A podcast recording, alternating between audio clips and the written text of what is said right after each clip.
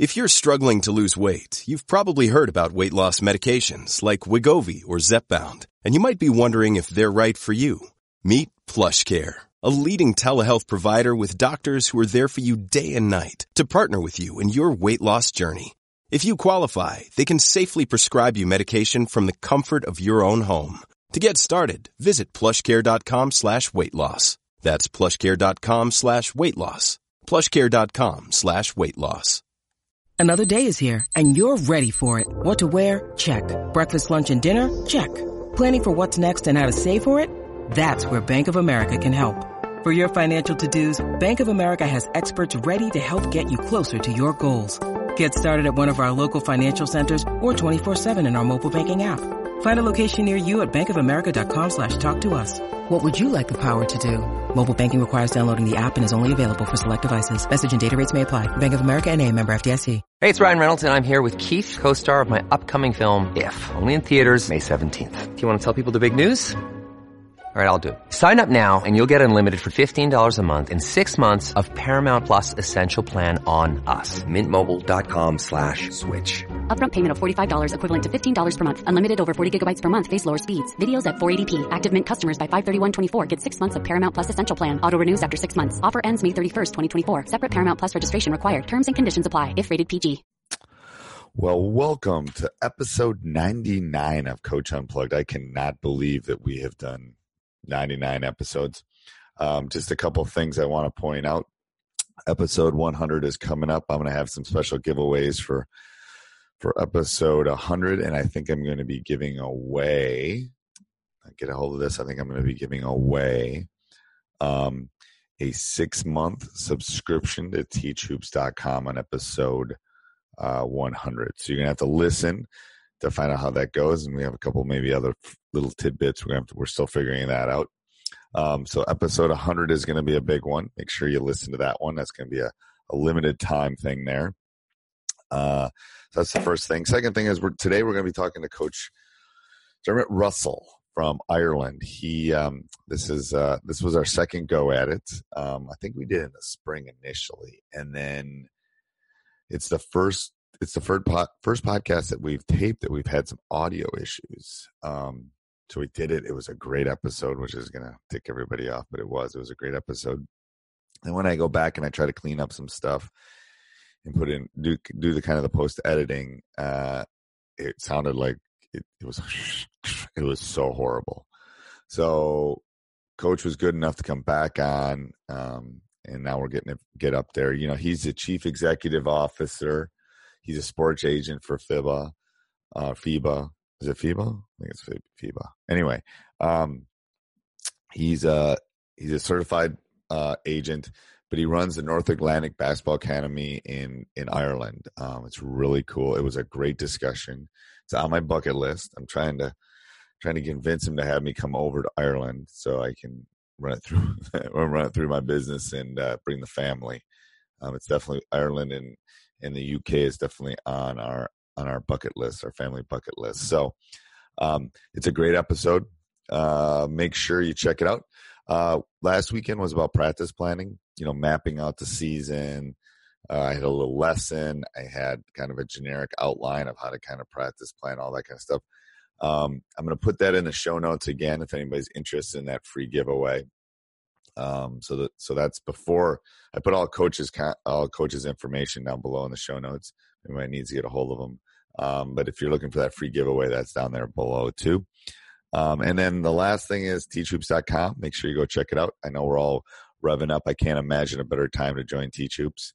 Um, if you're looking for a mentor, if you're looking for someone, um, it's something like I've said a thousand times. It's something I started, something I would have wanted, you know, as a young coach, as know, taking my first job as a ninth, ninth grade basketball coach, I would have loved this. I would have loved the resources. I would have loved everything that kind of comes along with it. So go over and check it out www.teachhoops.com for coaches who want to get better. All right. Here's Coach Russell, and hopefully I'm there too. Bye bye. Coach Unplugged is brought to you by great people over at teachhoops.com for coaches who want to get better. From the fifth quarter studios in Madison, Wisconsin, you're listening to Coach Unplugged. Here is your host, Steve Collins. All right. Well, welcome to Coach Unplugged. So I'm going to start out this episode with an apology to Coach Russell. I, so for for all of you that are listening, don't know that we we probably did this. I don't know. What do you think, Coach? Six weeks ago, maybe five or six weeks ago. Yeah, it was about it was about that. And it was, uh, it, was a, it was great. I'm telling you, and this is going to make people mad, but and this one's going to be very good too. But it was a really good podcast. So then I get back, and what I do is I usually go back, I edit, I figure out what you know, I, I you know I clean up some of the audio, I put an intro in, those kind of things anybody that's never done a podcast knows that. So I get there and it literally sounds like it's a rainstorm. It's horrible. So then it was some mic problems. So I, I am so sorry, coach, you're having to do this a second time. Um, that's fine. That's no worries. It's always good to see you. I totally apologize. Um, so what we're gonna do is we'll do some. We'll start to similar we did last time. I'm gonna have you introduce everybody because I think you're a little bit unique, especially for all the listeners in the U.S. So, kind of introduce yourself, tell about your journey, and um, you know where you are, because I obviously know all the answers to this already. And then um, we'll we'll delve into that, and then we'll do some of the basketball questions, and then the the the, the rapid fire should be easier for you this time. So, so we'll we'll, okay, see. Okay. We'll, we'll see. All right, go ahead, coach. Okay, yeah, my, my name is uh, Dermot Russell. I'm based in, in Dublin, Ireland. Um, I'm obviously like a lot of lot of coaches and uh, people involved in the basketball world. Um, I first thing got involved in the game as a player. Um, started playing basketball seriously when I was kind of 13, 14 years of age. Um, made the national team here under 17 when I was in schoolboys. Um, and then when I went on and did a year of high school in the States in Connecticut and then two years at JUCO. Okay, so let's stop there. For, let's stop there for a second. Hold on, yeah. I'm going to interrupt you for a second. So explain to the people how how the European kind of basketball world works. So the way our kids work is, you know, they, they go to elementary school, which is, you know, I don't know, from six to ten, and then they do middle school, you know, as in the teens, and then they do high school, then it's college. And during that time, they're playing with their school teams, but they're also playing with summer teams. How is that similar or different in Ireland? Well, I, I, can speak about Ireland uh, definitively as opposed to other countries because it does vary in different countries all around Europe. Um, and obviously that's reflected in the different standards in, in each country. Um, right. For the most part in Ireland, uh, particularly when I was growing up, the, the game would have primarily started for kids in secondary school. Right. There's few schools that would have actually had a primary level that's like kind of, I suppose, junior uh, yeah. high and or junior high and lower. Right. Um, it wouldn't have, wouldn't have really existed, and it was only really starting going. And we had a golden age for basketball back in the, I suppose, the 80s and early 90s, um, where the game blossomed here, um, and that had a major effect on the game in terms of its growth and that. But in terms of the when the kids start, it's typically and start to take the game fairly seriously. It's typically uh, in the school system. It's it's from 12 on. Right. And that's somewhat changed in recent years. That you know, with the growth of the game, that they're introducing mini basket uh, basketball schemes, and the likes of the federation are, are, are promoting this this new green shoots uh, basketball program around the country, which is fantastic to see. Which is kind of getting kids from the age of five and six, um, get getting them involved in the game, getting them bouncing balls, and you know, and and getting getting them playing. So we're hoping that you know the likes of those types of initiatives will have a, a profound effect on the game, and in particular the level here in years to come. Obviously, we'll see this in five or six years' time when these kids start coming into high school. Right. And we see the start this. And, and do you when when they're younger when they're younger do they do they use a smaller ball? Do they lower the hoops? Do they do any of those kind of things? Because it's really hard for a five or six year old to get that ball up to it. I mean, it'd be like you and I shooting on a seventeen foot hoop. It's crazy. Yeah, yeah. I mean, typically, to be fair with the kids, there's, I mean, unfortunately, not every gym in the country would be able would have those type of facilities around that you can lower the, the baskets in. But they typically the the green shoots programs would would use um, you know baskets that are ranging from anywhere between six feet to eight feet tall. Okay. Um, for to to cater for their, their respective age groups. Okay. And um, you know, I mean, it, depends on where you are in the country as well. If there's the funding there to back it up, in terms of you know buying equipment and the coaching and whatnot, and um, how big the actual basketball or the, I suppose the will in the school will be for basketball. So it, it can vary, but at the same time, I suppose where there's, there's a will, there's a way, and in, in, in many in many cases they, they would have this the facilities in place to cater for those little kids. Right. certainly in the the academy that we run here in Dublin, we have we've got the mini baskets in for the kids. We run a, run, run sessions for kids. Now this is nothing to do with the school, but um, we run sessions just you know a couple of hours a week. And we'll come back to your we'll come back to your academy. But when do you when do you do your um when do you do your camp stuff in your academy? Uh, well, actually, we have a camp starting on um, on Tuesday. Okay. We've got uh, Dave Stebbins flying in from the, the LA from from LA. He's a previous director of development at the LA Clippers. Yep. And uh, he's coming in. He's going to have a. He's going to be running a coaching seminar here, which is which needed as well in terms of coaches ed- education. Yep. Um, but we have we've basically two weeks of camp here in Dublin, and then we have two weeks of camp in Barcelona, in Spain. Okay. So for both of those camps, we've got kids flying in from various different locations. We actually have a couple of kids coming into Barcelona from New York. Wow. And um, we've got two coaches coming in from the States. Um, and we have that's in Barcelona, and then we've got a bunch of Irish coaches coaching for the second week here in Dublin. So, right, you know, it's a mixed bag of tricks in terms of what we offer from week to week. But right. the idea with it all being is, is to give the kids a full month of, of preseason practice before they get in there, so they're in training for four or five hours a day, um, before they go into the season. Right, they're working. Okay, so let's go back to let's go back to your um, experience. Um, so you you came to the states to play high school.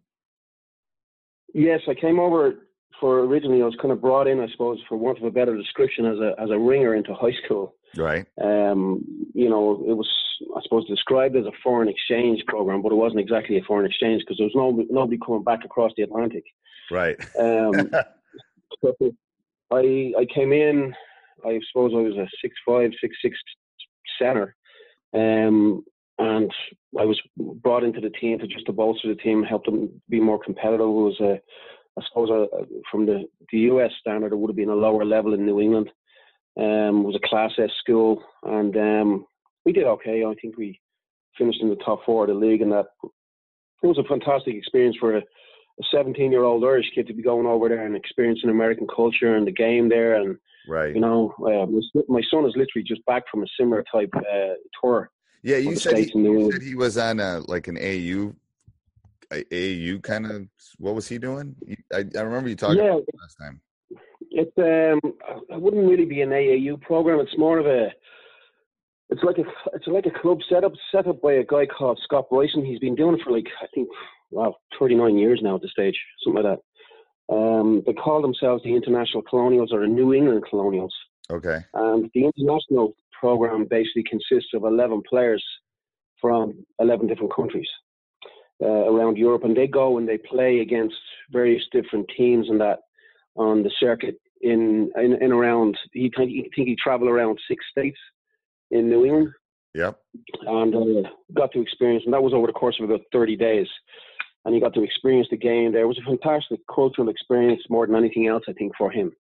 Um, obviously, the basketball was the was the excuse for it all to happen. But you know, he made a lot of new friends and friends he probably have for life. I know I'm still friends with guys that I went on that similar type type trip on back in '92, right? 1992, and um, yeah, it's a, it's a, it's a fantastic opportunity for European kids to do something like that, and credit's got to be given to you know Scott Bryson for running such a program. Right, it's a great thing. So we'll we'll come back and talk about your academy in a second. So let's go. Let's keep going on your kind of basketball journey. So it was you you played here and then did you go back what what happened after that did you play college here can't remember yeah i played um when i was in high school there in in connecticut um i was getting scouted i had a couple of home visits i was a few d3 D, d2 schools that type that's the type of level that i was at right um obviously looking for the full scholarship because i would have came from fairly humble beginnings here in ireland there wasn't a whole lot of financial support right for for me who was there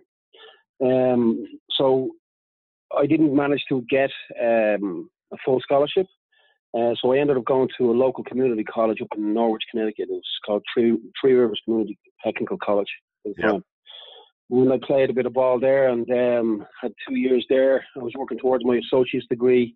About, I suppose, 20 months into it, I actually got homesick. And happened. yeah, I, missed, I was a mommy's boy. I missed my mom's cooking, you know. so um, once once I, uh, you know, once that sets in, I think the only answer is to go home for a kid. And we that's we would have the same philosophy here for the kids in the academy.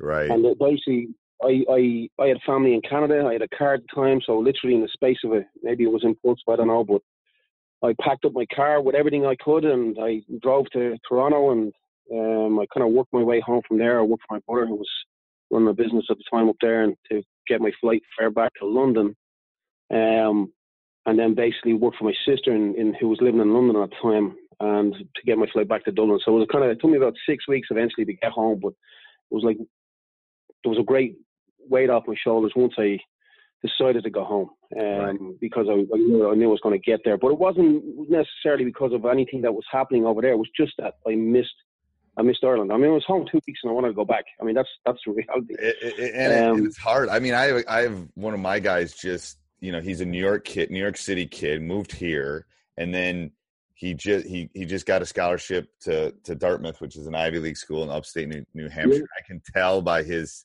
texts and stuff he's he's a little homesick and it's a little barren up there in the summer and.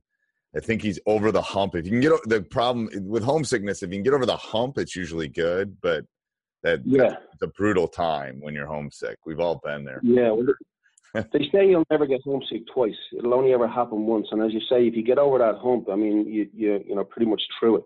Yeah. But at the time, it was easy for me to to escape from the, the reality that I was in. Um, you know, because I was having to work myself right through college as well, so that was Right. tough, obviously. But um, I mean, I was only thinking about this the other day in terms of the kids that you know, the kids are in the states, and you know, we've got a kid coming into us to do a master's degree in the academy, and he's basically going. He's originally from Miami, but he's in school out in Ohio. I mean, that's almost as far away as Ireland is from.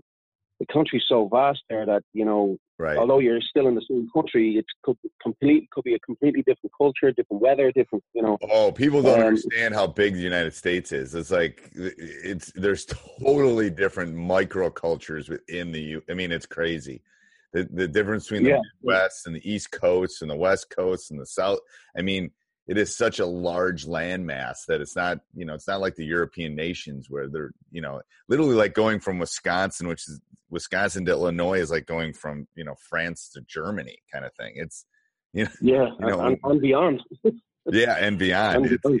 yeah it, it it's uh it's hard for people to realize that all right so when you got back to ireland then what happened I got back to Ireland. Um, I literally landed on my feet. I got a really, really good job. I was 20, 20 years old. Um, I got a job with a, you know, in, in sales with a company car, expenses, and nice, nice salary, all sorts of stuff. It was. I got it from one of my old, actually my old high school um, football coach, who kind of he was the connect to hook me up there. But you know, it was only supposed to be a temporary thing, and then I was I was due to go back, and that that material that kind of moved into a more permanent position and. I ended up going back to university here, and playing ball in uh, in the National League here. Um, I was playing with a club called Tolka Rovers at the time, and really enjoyed my time there. It was um, it was certainly a different type of type of uh, type of game because I had originally came from here as a centre. Went Right. over to the states, developed my game, and I came back here and I was playing, kind of playing more the three-four position. Right So it was, you know, it certainly developed as a player. I was more athletic when I came back from the states, um, and certainly more a, a much better shooter. right So, because I, I played a lot more ball than I ever would have done if I had stayed here. So you know, I walked walked into a, a national league team. Um, you know, we think we did reasonably well that season, and then I I met my wife. Um, I was still pretty young, yeah and I started to settle down and started playing in the regional leagues and started coaching kids. You know, that's where really my real the real kind of coaching career started when I was kind of early in my early twenties. right I was coaching uh, in my old high school here, and that material is into the at club level, and I've been coaching various different teams at So different levels. explain the since. club level for the for the listeners in the U.S. Explain club level because I don't think people in the U.S. totally get what the club level is. Is it a Okay, okay. Well, yeah. Well, look, the club level here is, is you know, it, it will be obviously it's a different setup um, than what we obviously will be in school. So the clubs basically, unfortunately, they they would only have the resource because everybody's got to pay to play. right? So um, they they would train two or three nights a week if they're lucky, and have at least one game against other clubs in the in the area. And we would have, like, we've got five levels of league in the men's divisions here Right. in Dublin. And And every level, you got every level you got to pay. Every level you got to Okay. pay. Even some of them at the, at the premium level, some of the Irish players would have to pay fees to play in the in the in the league. Now there is clubs that are lucky enough that they can sort their players out with various different benefits or um, various different kind of I suppose whether it's a salary or accommodation or like I, when I was playing Right. in the National League, I played I got my accommodation paid for. But I Okay. you know there is there is different deals that can that can work out and work out quite well for, for players. Um, Okay. But right across the board, you know, um, sponsorship obviously like anything else is a big thing and it's hard to come by because the game is a minority sport here. Right. Um, all the money really goes into other other other sports like rugby and soccer and the GAA in particular, which is our number one sport, Gaelic football. So we talked about that. Explain that. Explain that sport to to everybody. I, I've become a fan since you and I talked. I've watched a bunch of stuff on YouTube with it. It's crazy.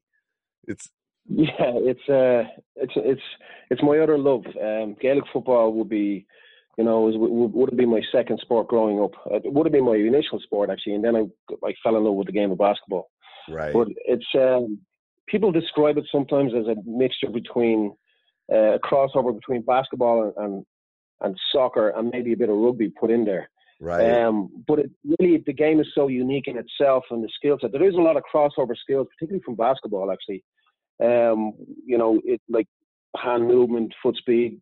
You know, peripheral vision is it will be a huge one for, for basketball players coming into into uh, the Gaelic game, Gaelic games. But it's there is a there is a big crossover. But the game itself, how can I describe it? I mean, it's played on a obviously on a football field. It's about the probably the size of a, an American football. It's, Right. It's, it's probably one and a half times a soccer pitch, a full size soccer pitch. Um, the players allowed handle, handle the ball basically, and they can solo it, which means that they can they kick it back up into their hands for every four steps that they take. Uh, they can dribble it once um, in between solos, um, you know, and then they, then they can hand pass it, but it has to be with a clenched fist. The game itself is incredibly physical. I mean, there's no the players don't wear padding. I mean, that's you know, there's no padding there. Um, I know it's crazy. yeah. I mean, and and the thing is, I think it's. I mean, is it really only played in Ireland? Uh, Well, no, it's played all around the world. I mean, there's the Gaelic football clubs around, uh, all around the world. I mean, there's, there's a huge club in New York, and, and in fact, New, New York play in our national championship. So, there's, and so do London. Okay. Um, so there's different teams scattered around the place. But typically, the, the, the real standard is obviously here in Ireland. Um, and then if you if you look at the Australian rules football is is kind of derived from Gaelic football right. um, you know, which is kind of a they play with a kind of an oval ball, which looks like a rugby ball. It does look And a lot of rugby the- ball. Yeah, Yeah. but it's smaller and easier to catch. Yeah, I've But there's that. a lot of crossover between the two games, you know. And when is the season for that? Uh, the season typically would start uh, when the guys would start preseason training come January, February, depending on how serious the program is or what level you're playing at, and um, it would run right through to the end of the summer. Um, and sometimes, if you know, with the weather, it can it can be driven right beyond into the fall. Okay, so let's talk. Let's go back to your. So so then you. So then let's. We haven't gotten to where you are right now. So let's let's try to gap between. Okay, okay. Um, I suppose when I came home, uh, when I started having kids, I've got I've got four kids, and my eldest is seventeen now, my, my eldest son. Right. And when I, I was coaching his team, um, which I don't recommend, I don't recommend parents coach their coach their kids. There, there's a good book. I'm coaching my son right now. There's a good book. I'll put it in the show notes. It's something like coaching your sons. It can. It, it, it it's hard. It's hard. Um, Yeah, I have a rule for the people that are listening to this. I have a rule that when because I coach him in two sports actually in the high school. Uh, I have the rule that once once it used to be once we got home we didn't talk about it unless he brought it up. Now the rule is once we get to the car to come home because I used to use I Yeah, used to yeah. use the car ride home to do some stuff. He, so as soon as I get in that car with him, we're dad, and it's like if he wants to bring it up, we talk about it, whatever. Otherwise, there's no discussion, and that is that has solved ninety nine point nine percent of all problems. Um, Well, I was going to say that could be a very quiet car ride home, eh? if it's a bad practice, it is for sure. If it's a bad Mm-hmm. practice, Yeah, yeah. But uh, I, I just, I just found my, my. I've never coached my daughter who's 15, um, and she she, Did she get hurt? yeah, she did her ACL there, Yeah. uh, almost two years ago now. She's just making a comeback. She's, we're going to Iceland now with the national team, and Okay. she's really starting to come into. So you know, So touch wood, everything she. That's good. Yeah, so we, we I held her up, up almost 15. Well, it would have been 15 months before we let her touch a ball again or get back on court because because she's high risk. She was so young and she's you know she's Right. a girl. Um, Yeah, those wider hips. you know, it's hard. Yeah, yeah, yeah. So, um, but look, I mean, I you know, hopefully, you know, she she she'll she'll remain healthy and she can make that final to cut to go to the Europeans next year. right. Um, but just getting back to coaching, my my son, as I say, I found that he really started to blossom when I stopped coaching him. I know whether that's a reflection on my coaching ability or the fact that I'm his dad. I don't know. that's debatable. But um, he's he was he's a late bloomer anyway. You know. But Right. getting back to the, I suppose the. What we, the point I was trying to make is when I started when I started coaching him at five six years of age, you know, after a couple of years, I just didn't feel like I was having enough impact in the area that I was living in to be able to present. I wanted to be able to present opportunities for these kids, like like I had. Right. So when they were almost, I suppose, under 11, so seven years ago now, um, I decided to look at other ways I could do this, and the way that I thought was best was to register as a or to get my FIBA FIBA license right. as a as an agent to try and recruit players and send them on to bigger and better opportunities. So the way I started that was I started. How uh, oh, hold on one second. Is how hard is it to get Yeah. that license? Because I know nothing about that. Um, well, you got to. I mean, you got to sit an exam, so you got to study for the exam, and then you got to have the money to invest in it too. So Okay. you know, it's it, it was a timely process, and just it's, again, it's like anything, just putting the work in, and you know, being able to have the the, the backing to do it. So, there's a fee. there's a um, fee. There's a fee and a test. Is basically what it comes down to. It's been a test, and then to to remain remain certified, there's an annual fee. Okay. You know, Okay. which um, I suppose it, for me it's worth having um, because it allows me to trade players internationally.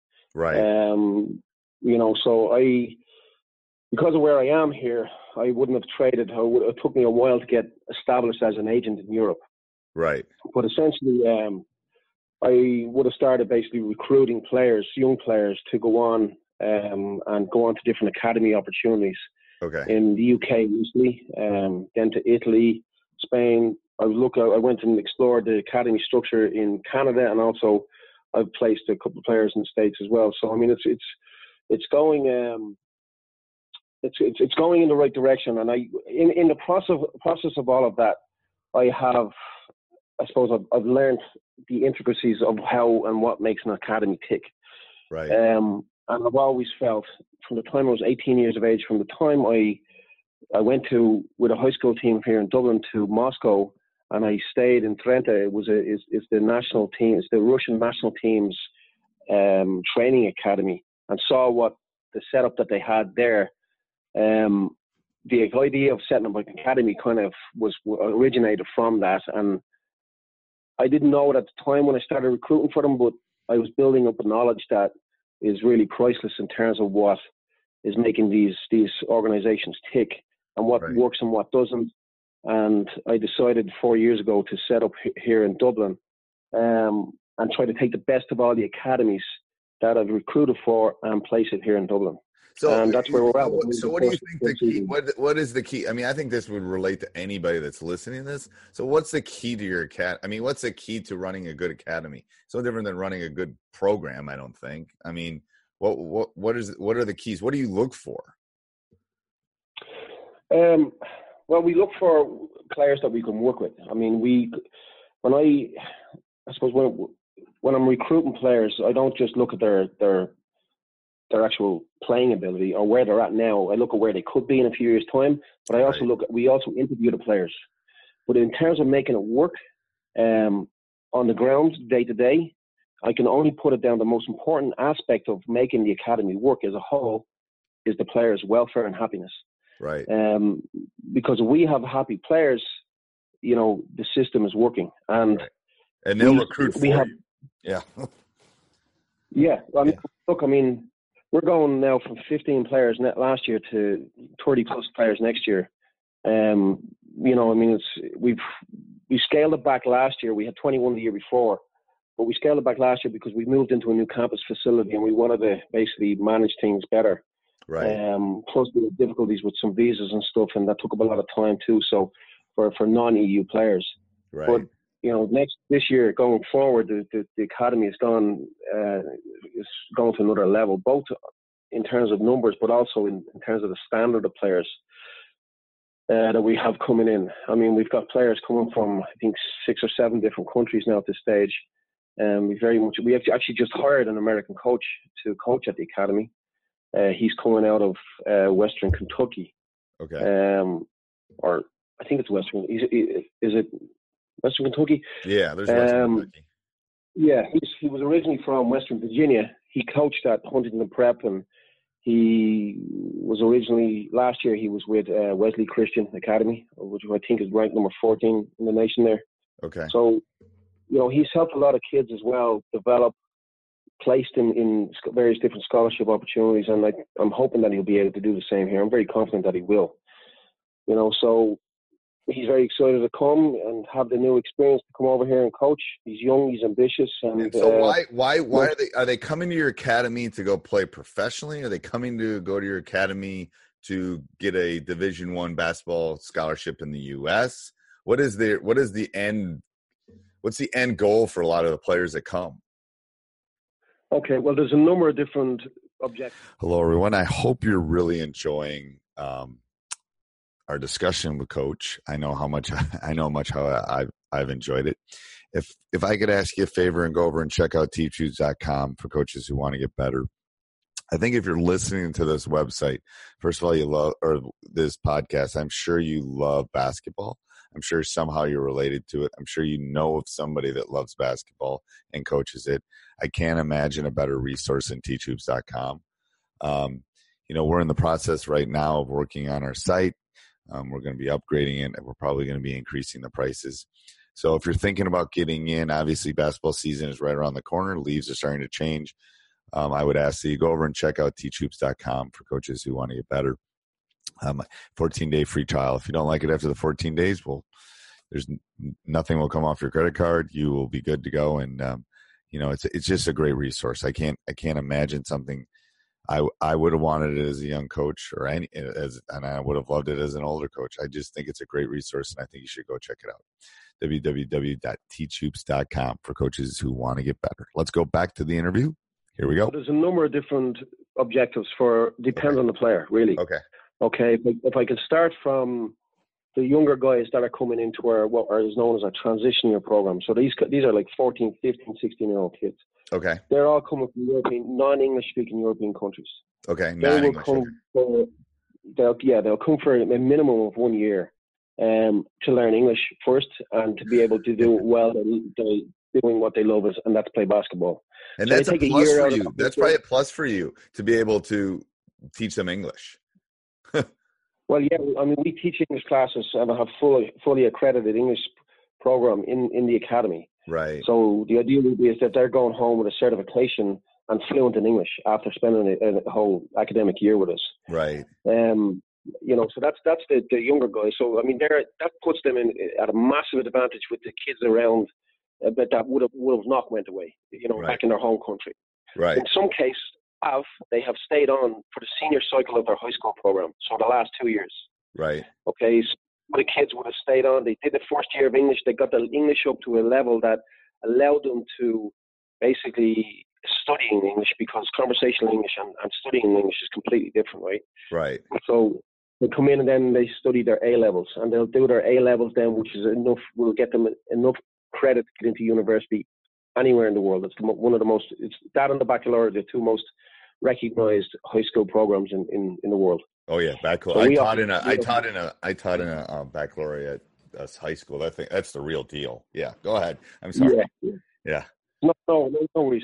So we we also we have the full secondary school program as well, so we can take kids in as low as late eight. So we have the junior cycle and the senior cycle, but today we've only had a few kids in for the junior cycle, and right. now they're going into transition year. Like my okay. daughter's in the junior cycle, for example, so she's okay. doing her GCSE. Anyway, then we've a bunch of kids in the senior cycle, which is the A level program. Then after the A level program, we have what's like a prep school program. So that's essentially prepping kids.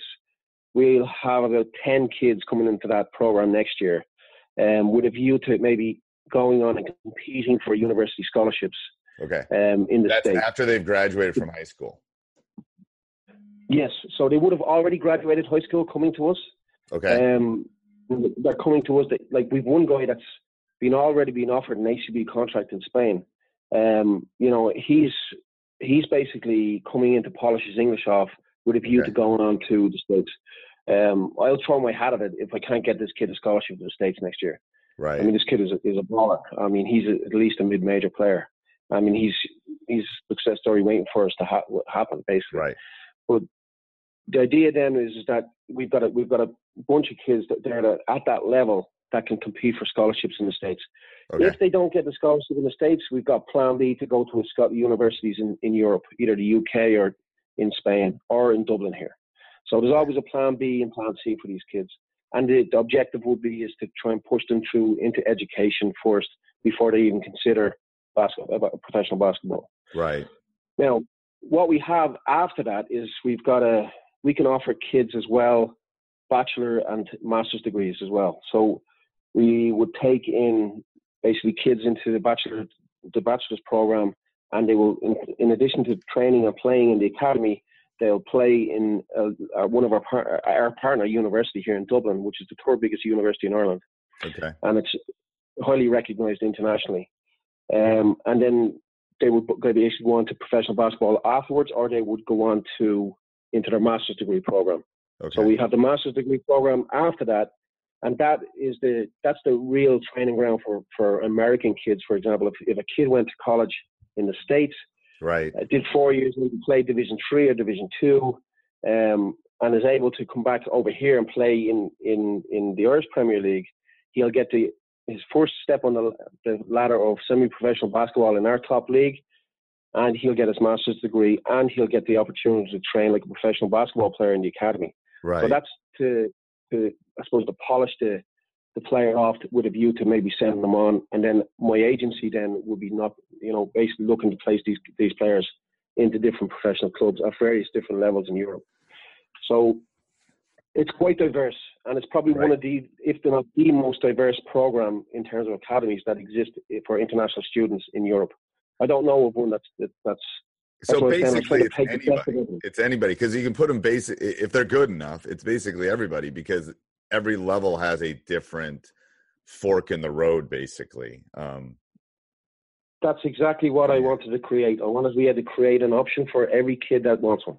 That if he he's every kid's got a dream, yep. you know. So and we, we want to be able to provide provide a basketball solution, basketball related solution that you know that's a, available there. You know. And what's the and cost? What's the cost? What's the cost? Uh, well, the basic cost for and you know for a player coming into the high school program will be nine and a half thousand euro per year.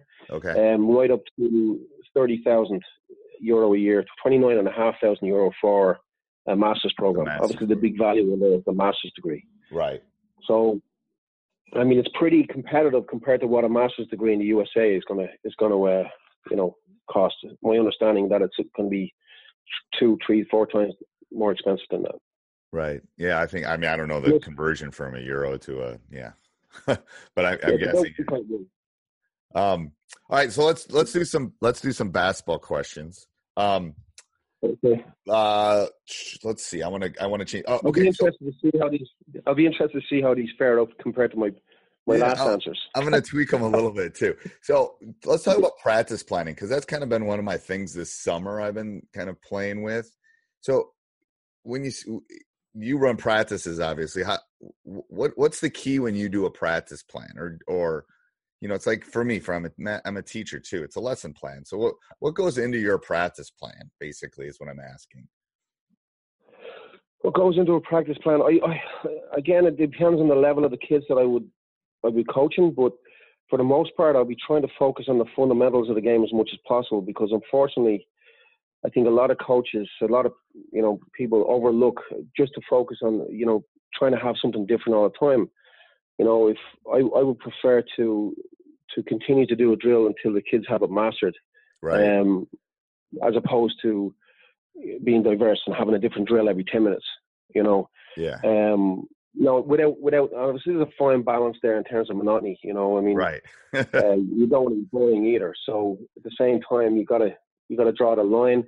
Um, I would have a lot of full court stuff in there as well. Um, so you know, there's definitely definitely a, try and mix it up as much as possible, but ensure that you're giving the kids enough time to focus on what they need to to develop the fundamentals of the game. Yeah, and I've said this. I've said this a thousand times. I think it's like a line with a slope, and that when they're younger, it should be a lot of fundamentals, and then that line kind of slopes downward. Where if you're dealing with a 20 year old, you're probably not working on you know left-handed layups kind of thing. So I think it, yeah, it, it, it, the, cr- it, it- again reading your team a little bit, but that's kind of where I've landed after the summer playing with it, thinking about my youth program and you know where what is a you know what is a third grader, you know what does a nine year old need in comparison to a 17 year old. Um, you know, obviously there can be some Mhm. they're they're all working on the same things, but maybe less at the at the younger ages. Um, yeah. I mean, playing and that kind of stuff. I think the enjoyment factor obviously has to be included in there as well because uh, obviously Right.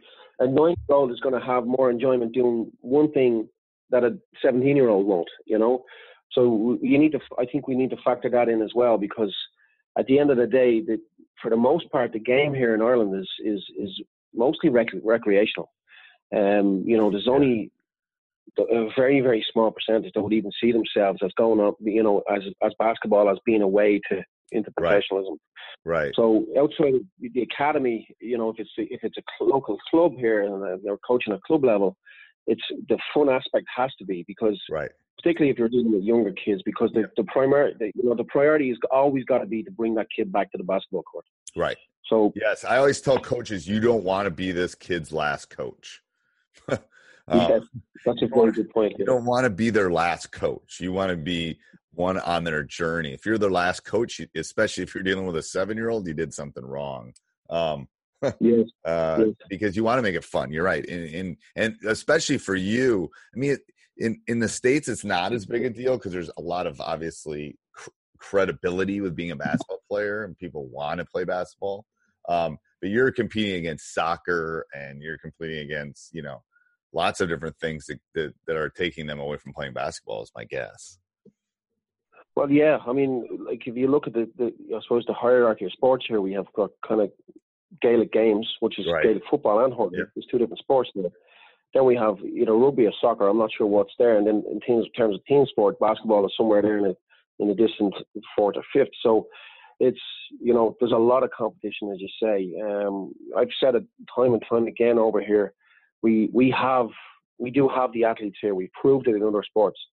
We just the infrastructure is, is needs to be developed. You know, um, in terms of being able to give the kids the opportunities, and that's one of the things that we're trying to do in the academy here is is be able to present the opportunity for a kid to train like a professional player, Right. and with a view to going on to a higher level of the game to realise their full athletic potential as, as such.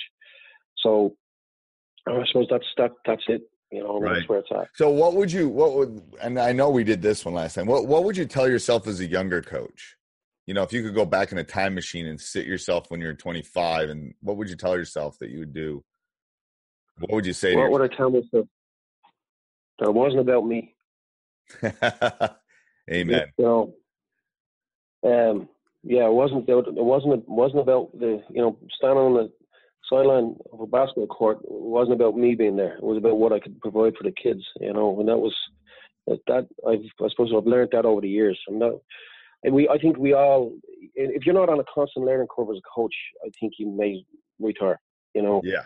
Um, and I've, I'm learning all the time. Right. You know, and particularly now when I, where we've had so many quality coaches on the ground here, I've I've had the I've been blessed to be in, to be able to travel so much in the with using basketball as a means to travel, experiences so many different styles of basketball, so many different experience, no, different types of coaching, different coaches, different personalities, which is huge, right. obviously.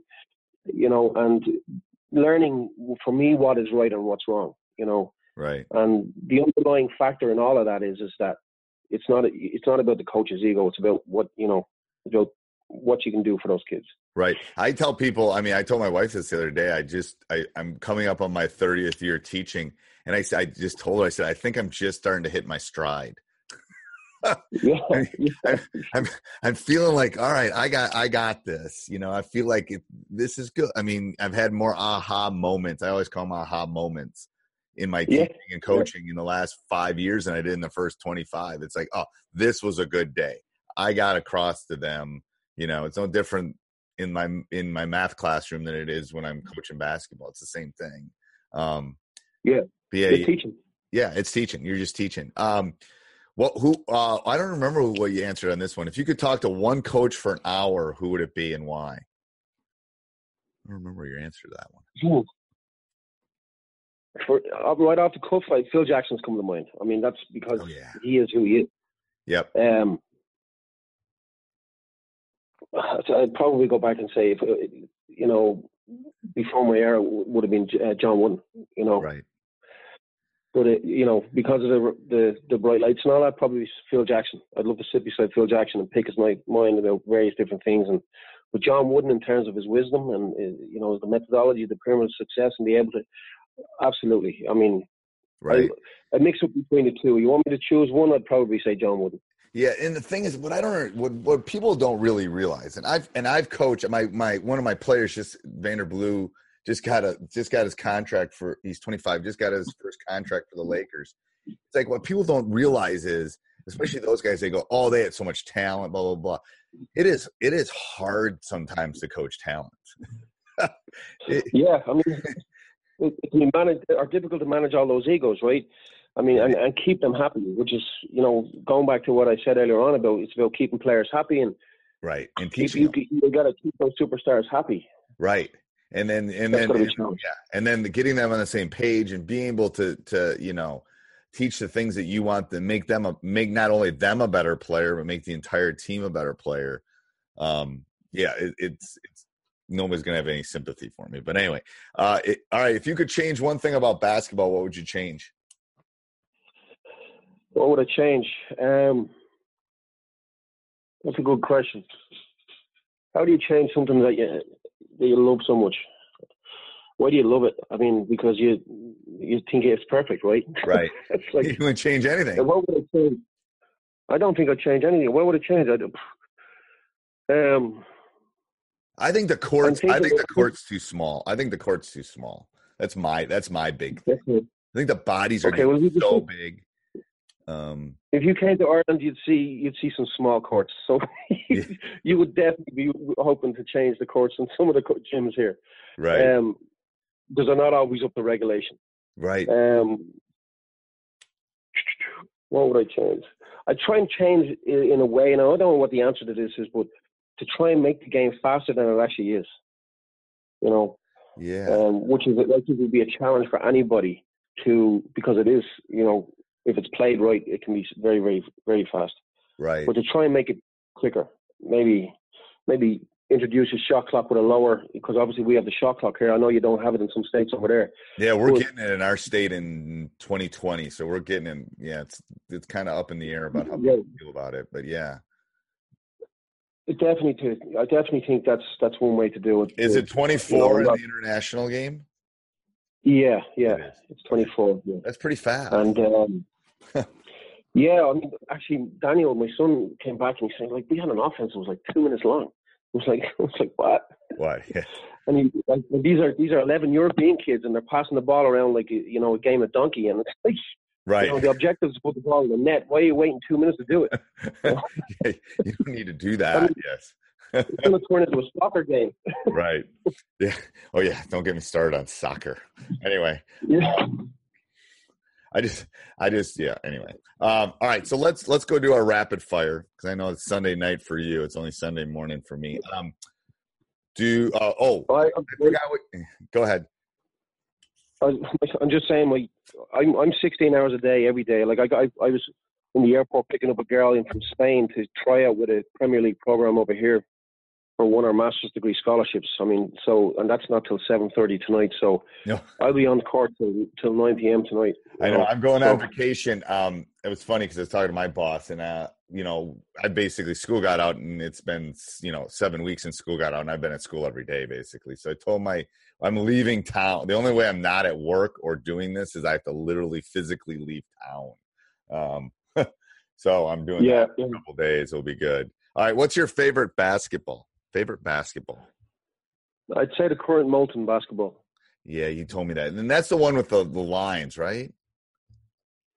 Uh, yeah, it's kind. Of, it's. I find it. You know, it's very easy to. It's very soft on the hands.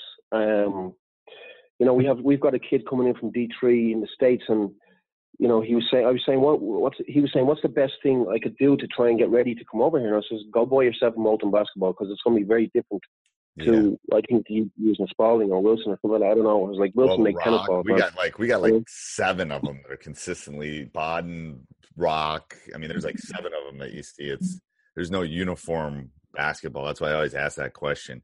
Um, one word to describe your ideal player. Um, athletic, obviously. I think one word would be athletic. Athletic. Yeah. Did I say that last time? I know you. I don't remember. What, I think you said something about hustle last time. I, I like you know. You know, it's funny because I've had guys go through the NBA thing. They don't, and and they obviously test a lot of athleticism. They check Mm-hmm. they don't check height anymore. They check wingspan because they're Yeah. they're really worried about how you're. Obviously, they're checking lateral quickness too, but they're checking. You know, I had a kid that played for me, played for the Badgers, went over in Europe and played for about seven years. He's about six eight, but he had a wingspan of like someone that's seven three. That's what made him so good. I mean, he was a great player. Um, but they're always looking at. It's funny what the scouts are looking at too. Um, or if you go to one sporting event, what one sporting event? What would it be? Oh, it would have to be the NBA Finals. NBA Finals. You did say that last time. I do remember that. Um, can anybody beat the Cavaliers next year? Can anybody beat the Cavaliers? Um, I think it's going to be tough, I do too. particularly with the trades that are going on at the moment. I, I'm surprised the NBA's let that happen because they have the power to stop trades and stuff and, and movements. It's like I don't know. I grew up in the '80s when it was late. It was Magic versus Bird, and when there's a rivalry, it's so much better than when one team just dominates. I think it's better for the sport. Yeah, There's, when there's a it rivalry. is. Yeah, Yeah. Yeah. Um, absolutely. yeah. Uh, what's your free, favorite pregame meal? I was always pasta. Yeah, you did say that last time. Yeah, it was like not just pasta, spaghetti bolognese. It's got to be. My mom made this awesome spaghetti bolognese when I was growing up, and to date, it's probably my favorite meal. And it's got to be. It's got to be that. You know. I remember. I'll tell you a story. I remember. I my after my first summer teaching, my brother and I got backpacks, got a Eurail pass, went to Europe, and spent eight weeks just hustling around. And it was funny. We were in some Italian town. This was this would have been ninety. I think it would have been ninety. Anyway, and um, we were looking for some place to eat. We could not find any place to eat. We found this little mom and pop place, best pasta I've ever had.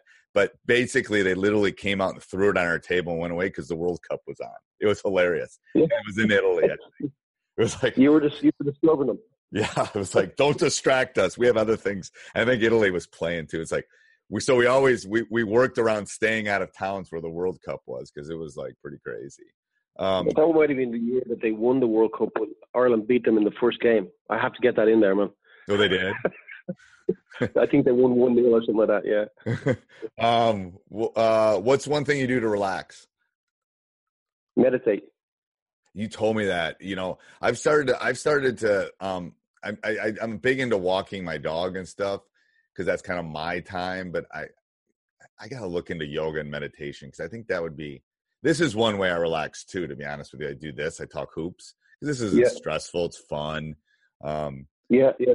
yeah, but that's interesting. You're the first Uh, one to say walking the that. dog will be will be um will be will be something else that I do. Like we've you know when I get you know it's again when I I I have to be in a relaxed state to go and do that nearly you know because I Right. can't when I'm when I, I'm not because otherwise I'm I'm too focused on the dog running away or whatever it's going to Yeah. be and it's like that I find it stressful but I need to be just completely relaxed. Okay, let's take the dog for a walk.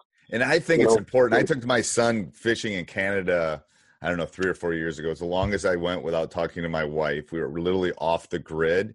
And it was like a detox almost when we went off the grid. And that's why the walk is almost that way for me. It's like we're so connected now in this world that we need to, you know, Yeah.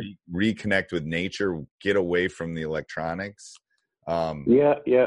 yeah, I Yeah. think that's so important. That's, that's what, like, the- phone, like you, you mentioned there, the only way you can you can get a holiday is to leave town. I mean, Yeah. the only way I can get a holiday, like I went on a holiday with my partner to to Spain for two Right. weeks, and I I worked every day because my phone is on. You know, what I mean, I could be anywhere and I'm I'm working. I- Yeah, I'm well, yeah. I need to I need to go with my phone. yeah, That's I my think- getting out of town. I think you're right. It's it's a sliding scale. Like I'm not going to be at work. I'm not going to physically be at work, but yes, my phone will be. I'll be doing phone stuff the next couple weeks. Um, what's the best player you have seen in person? Best player you have seen in person? It's a tough one.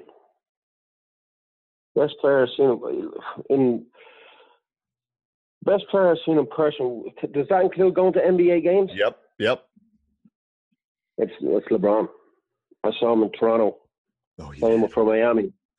Yeah, I stood right beside the guy, He's and I don't believe he? he's six eight. I don't believe he's six eight, by the way, or Dwyane Wade being six five, because I'm I'm an honest six six six, and you know he was smaller. He, Dwyane Wade is smaller than me. Um, but anyway, I'm my to answer your question in short, it's it's LeBron. It's LeBron. How, how tall do you think No. LeBron is? he, he's probably six six. He's probably the same height as me. But I mean, the guy is a beast. I mean, he's athletically just phenomenal. Like He's not you know, normal. Yeah, he's not normal. Yeah, The things he yeah. He's, crazy. Yeah, I'm so so much admiration for the guy. I mean, even the way he handles the you know all the negative press that he gets. Um, he just gets on with it, you know. And he's never really he's never really in he's never really he's not a bad boy. He's never really in that you know him and steph curry they really stay out of the fray. It's crazy. You never hear of that. Yeah, yeah. Good agents I, I don't know whether they, they get training for for that in terms of how to handle all of that sort of stuff. I'm sure they get some advice, but I think you know, for me on the outskirts looking in, I just he seems like the I don't want to say the perfect gentleman, but he's he's really um he really represents very very well. He represents himself very very well. yes someone did a very good Yeah. job with him was as, Yeah. when he was being raised uh um best player of all time Um, MJ, yeah sorry, he's, he- he's winning uh, uh one thing that helped you become a better coach Age, maturity. I agree. I agree. It's like I, I grew up in the Bobby Knight era, so it's like everyone wanted to be Bobby Knight. It's like, oh my god, I'm yeah, so not Bobby. chairs. Yeah, I'm so not Bobby Knight. Um, best game you have seen in person? Best game I've seen in person, probably. Um, it was a game I coached back in. I think it was an under eleven tournament. It was that team that coached my son's team, and they went. Um, it was just neck, neck and neck all the way. It was with a, a team from a rival city here in Ireland, and uh, although standard wasn't wasn't fantastic, but it was just a it was just the competitiveness of the game and the spirit of the kids for me was the was something that really you know stood Yeah. out in my memory. say that last time, and and and, and sometimes people go a game that a college game or a professional game. Mine is one I coached in too. It's it's I think it's that's a unique answer. I like that question. Um, one one word, one word to describe your coaching style. Oof, defensive. Okay. Um, top bench player of did I all say that time. last time? No, you didn't say that last time. That's okay. Top What- top what defensive player time? of all time. The top Dennis Rodman. And what about the best bench player of all time? Um, I don't know. Best play, bench player. Probably. I don't know. He wasn't always a bench player, but Toni Kukoc. Ooh, he'd be good. Yeah. I think it depends on the career too. There's some guys who just have made a career of that. What's one book you'd recommend to a coach listening to this? Um, The Monk Who Sold His Ferrari. Okay. It's a book by Robin Sharma. Uh, it's a very good read. And what is that about? It's not about it's not it's not about basketball. It's more about life. Okay. But I think there's a lot of crossover there in it. Okay. Uh, I mean, like I, yeah, Yeah. I mean, I, I'm, because I'm obsessed with the game, I really almost relate everything to to the game. So So um, what I'm going to do, and, and and maybe people listening, they might know a player, they might be a player, that blah blah blah. at Your academy. So what I'm going to have you do, coach, is you're gonna you're gonna email me. I don't know if you did last time. I'm gonna have you do it again. I'm gonna have you email all your contact stuff, all the stuff about your academy, um, and I'll send an email to remind you of this. And then I'll also ask for that book because I tried to write it down, but it's too fast. Um, and then all that stuff will be in the show notes for so when people um, so when people come, uh, they'll be able to find that. And I appreciate you doing this. Okay. I'm so sorry we had to do this twice. Um, not at all. Look, I understand. Sometimes I I have the same difficulties with technology. It's not always as reliable as we it doesn't always work the way you want. And and uh, the Collins family is talking about possibly going to Ireland slash London next year. If we do, we're definitely gonna. You and I are gonna definitely meet. We'll have we'll have drinks or a dinner or something. If that if that We'll, happens. we'll have we'll have a, a nice cold pint of Guinness in in Oh, a downtown bar somewhere. okay, I, I'm not a I'm not a Guinness drinker, but I will uh, I will I will have one with you. I will definitely do that. You Uh, you will be by the time you leave Ireland. Don't worry. they uh, and so will your wife. yes they uh there's some statistical stuff i talk about the guinness brewery there's something called the t distribution i'm a stats teacher and it was actually started the guinness brewery does small sample whatever you don't care about the math but there's a it basically started in that brewery it was an interesting was a, one- a huge statistical analysis thing started there so um the kids always find that fun because i'm talking about beer but anyway um okay, okay. thanks for thanks Well, for thanks for doing this No coach problem. thank you No Bye-bye. problem, Coach. I appreciate it. Okay, Yep, take bye. care. Cheers. Well, I hope you enjoyed that as much as I did. Um, just a couple reminders: all coaches' contact stuff information is down below. Make sure you you reach out to him, if especially if you're listening to us in, in in Europe or something like that, or you're thinking about going overseas and playing, or you're looking to develop your game. Definitely, all his contact stuff is below in the show notes. Remember, I did put the practice planning stuff, that free giveaway, down below. Um, something I use to kind of map out the entire season as far as practice planning. Make sure you check that out. Um, that link is down below too. And next week is our hundredth episode. And like I told you before, next week we are going to be giving away a free six month subscription to teachhoops.com for coaches who want to get better. So make sure you go check it out. Make sure you listen next week. Um, it's going to be a limited time as far as that that giveaway. Um, somebody's going to be randomly chosen, and that will be a that'll be my gift to all the listeners out in in you know in the entire country, entire world. Basically, I think we have uh, listeners just about everywhere. So um, I hope you enjoy that, and uh, we'll see you next week. Bye bye. Sports Social Podcast Network.